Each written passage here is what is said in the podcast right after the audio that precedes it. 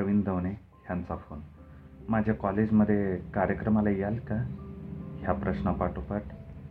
सुमारे दहा मिनटं माझी निवड स्तुती आणि स्तुती. आयुष्यामध्ये एक काळ नक्कीच असा येतो की कुणाच्याही स्तुतीने पिसारा फुलत नाही. त्यापेक्षा एखादा नवा विचार पुन्हा जगण्याचं सामर्थ्य देतो. तसं सामर्थ्य प्रवीणनं दिलं. तो म्हणाला पाडगावकर सुधीर फडके शांताबाई शेळके वसंत बापट जयंत नारळीकर अशी माणसं सध्याच्या विद्यार्थ्यानं पाहिली पाहिजेत. आणि हे कार्य प्राध्यापकांनी केलं पाहिजे. ते त्यांनी केलं नाही तर हे विद्यार्थी रस्त्यावरच्या स्पीड ब्रेकर्सना सह्याद्री समजतील. ह्या एका वाक्यावर मी यायचं कबूल केलं. मी मनात म्हटलं ही सर्व थोर मंडळी आहेतच पण ज्यांच्या मनाचा मोठेपणा त्यांच्या भोवतीच्या वर्तुळाबाहेर पोचलाच नाही अशी कितीतरी आहेत. ह्या विचारापाठोपाठ एक नाव डोळ्यासमोर आलं.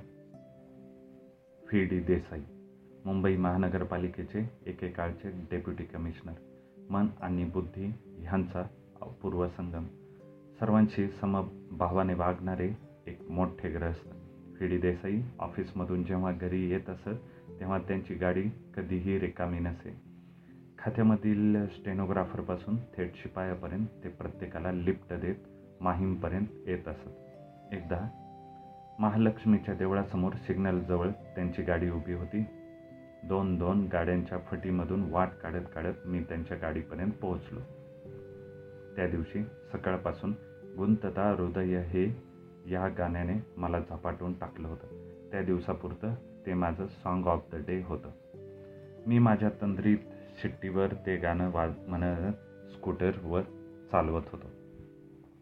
अचानक शेजारच्या गाडीवरून हाक आली. पाहिलं तर आमचे साहेब फिडी देसाई ते म्हणाले वपू आता स्कूटर चालवणं बंद करा रथ घ्या रथ.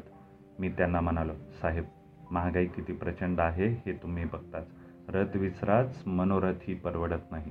व्ही. डी. देसाईंसारख्या ऑफिसरला गमावणं म्हणजे सगळ्या मुंबईचं किती प्रचंड नुकसान करणं हे महापालिकेच्या एकाही नगरसेवकाला तेव्हा कळालं नाही. नेहमीप्रमाणे काही तांत्रिक अडचणी सांगितल्या गेल्या. आणि कोणतेही व्यक्ती ज्याप्रमाणे ऑफिस सुटल्यावर घरी येतो त्याप्रमाणे देसाई साहेब आपल्या घरी आले.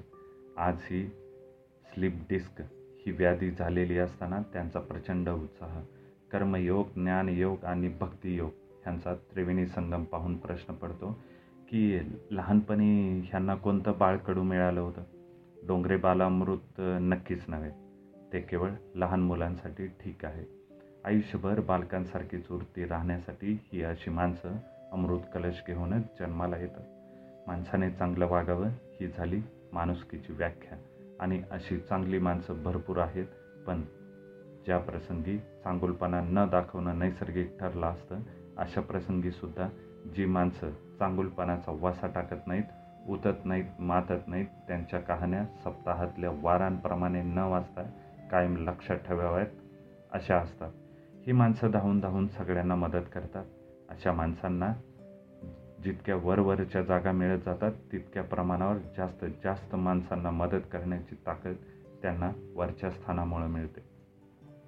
ह्या व्यक्तीकडे एकदा गेलं की आपला काम हमखास होणार ह्या धारणेनं अनेक गरजू जीव अशा माणसांकडे जातात. प्रत्येकाला न्याय देणं हे तो माणूस किती सहृदय असला तरी कसं शक्य आहे? ज्यांचे कामं होतात ते त्यांचे भक्त होतात उरलेले विरोधी पक्षात जातात. जी जमात कोणाचीच कामं करत नाही ती सर्वात सुखी. त्यांना शत्रूही नाही आणि मित्रही नाही.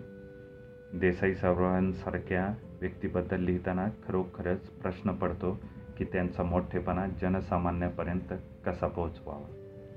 चांगुलपणा दाखवण्याची आवश्यकता नसताना सुद्धा त्यांचं ते दर्शन घडलं. ते आजही मला विचार करायला लावणार आहे.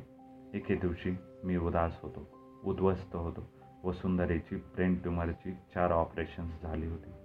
मन कुठेतरी गुंतवायचं म्हणून पार्टनर नाटकात मी भूमिका स्वीकारली. त्या दिवशी तशा मनस्थितीत आपली व्यथा सांगावी अशा दोन व्यक्ती समोर आल्या. एक फिडी देसाई आणि दुसरे त्यांचेच बंधू डॉक्टर देसाई.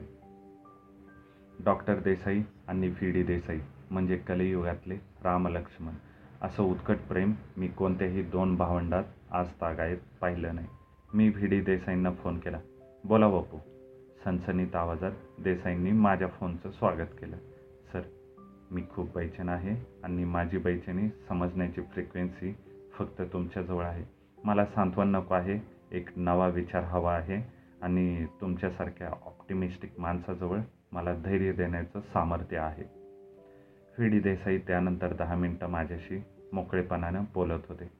वसुंधरेची परिस्थिती त्यांना पूर्णपणे माहीत होती. त्यांच्या बोलण्याने मला खरोखरच धीर आला. मी फोन बंद केला आणि दुसऱ्या दिवशी महाराष्ट्र टाइम्समध्ये डॉक्टर देसाईंचा फोटो आणि त्यांच्या निधनाची वार्ता मी चमकलो. बातमी वाचली. डॉक्टर देसाईंना जाऊन चार दिवस झाले होते. मी तातडीने फी डी देसाईंना फोन लावला.